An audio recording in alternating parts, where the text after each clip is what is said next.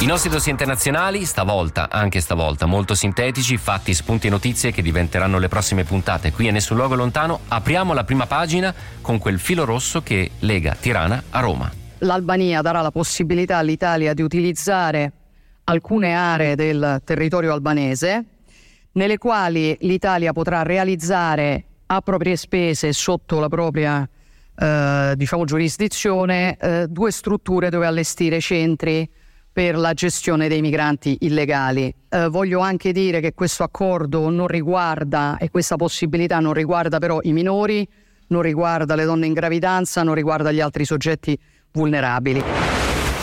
Se l'Italia chiama, l'Albania c'è. Ed è chiaro che eh, dare una mano in questo caso vuol dire aiutare a gestire con un pizzico di respiro in più una situazione che uh, lo vedono tutti, uh, è una situazione difficile per l'Italia.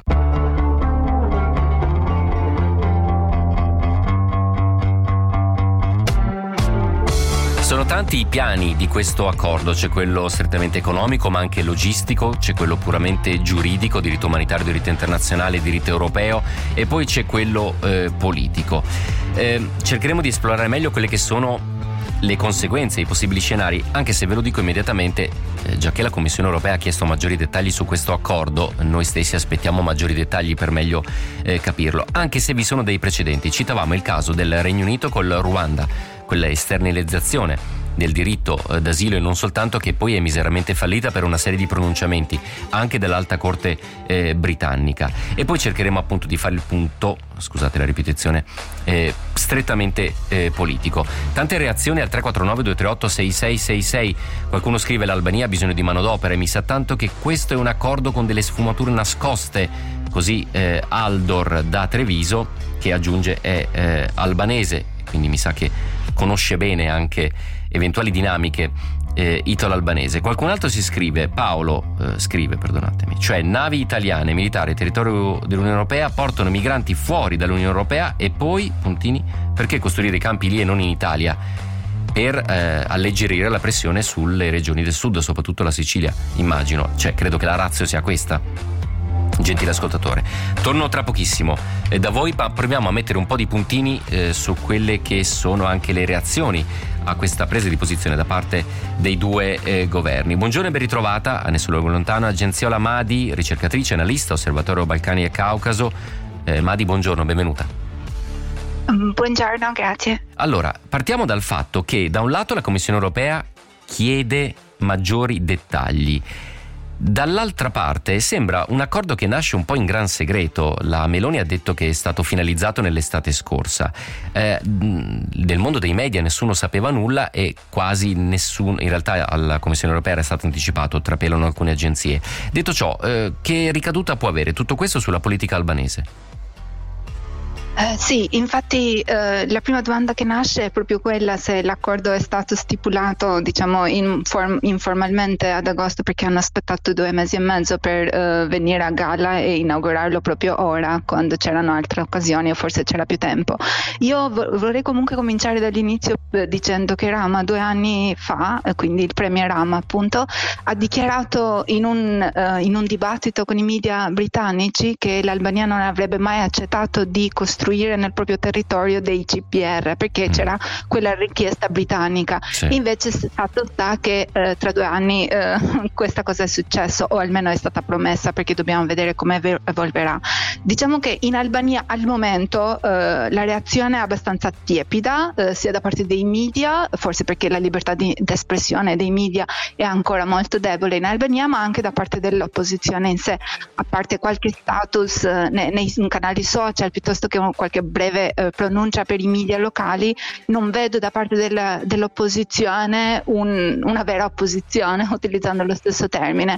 Um, forse perché l'opposizione in Albania al momento è molto incen- concentrata sui problemi eh, di frammentazione interna. C'è da dire comunque che nel tut- nell'insieme c'è una mancanza di trasparenza, eh, una mancanza di inclusione di varie istituzioni partendo dai ministeri di linea al Parlamento e direi anche che eh, quelle poche informazioni oltre a quelle eh, che sono state pubblicate nei media, albane- nei media italiani, sono state pubblicate dall'Agenzia Nazionale Albanese dell'Informazione che ha dato mm. degli, eh, dei piccoli articoli del, del, memorandum però che non dicono niente di più, quindi eh, diciamo che è tutto un, uh, una cosa in divenire e soprattutto e... ci costringe a fare delle speculazioni finché non usciranno i dettagli. Qualcosa c'è, nel senso che abbiamo le dimensioni, per così dire, guardando il flusso di migranti che potrebbero essere accolti. Lo ricordo, i, siti sono due sostanzialmente. Abbiamo il porto di Shenzhen, dove i migranti salvati nel Mediterraneo centrale verranno eh, portati, e poi questa sorta di CPR nella eh, cittadina di Jader dove c'è un'ex base militare usata durante la guerra fredda, peraltro dotata anche di aeroporto, questo spiegherebbe anche la logistica, nel senso che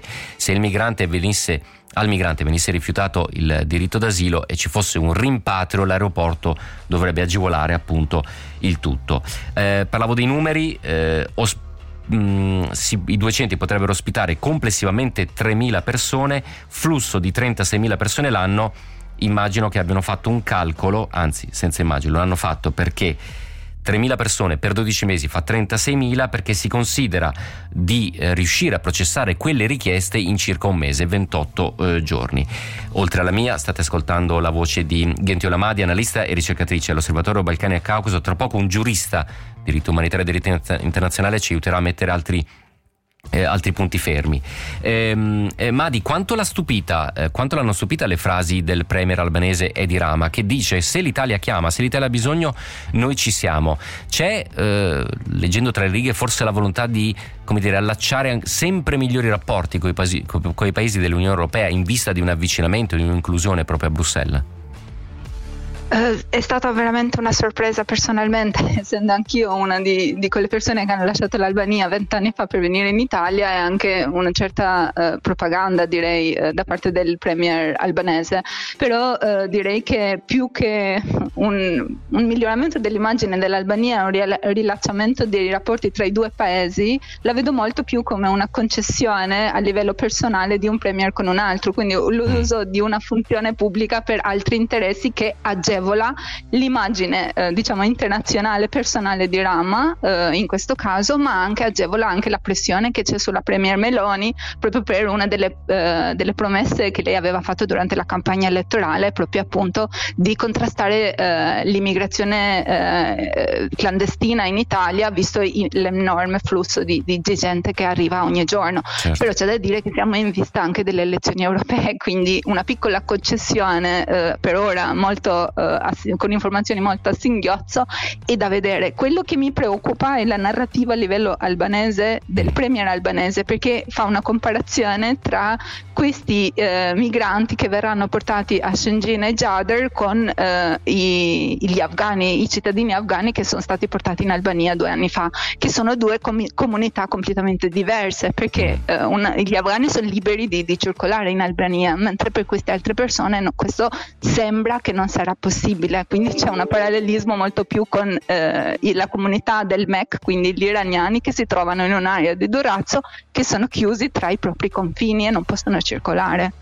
E Gra- che nasce poi il certo. problema di sicurezza interna. Non c'è, non c'è, alcun dubbio. Ringrazio tantissimo Gentiola Madi, analista e ricercatrice di Osservatorio Balcani e Caucaso. Una buona giornata, un buon lavoro. Ci sentiremo quando maggiori dettagli appunto verranno comunicati. Grazie mille, alla prossima.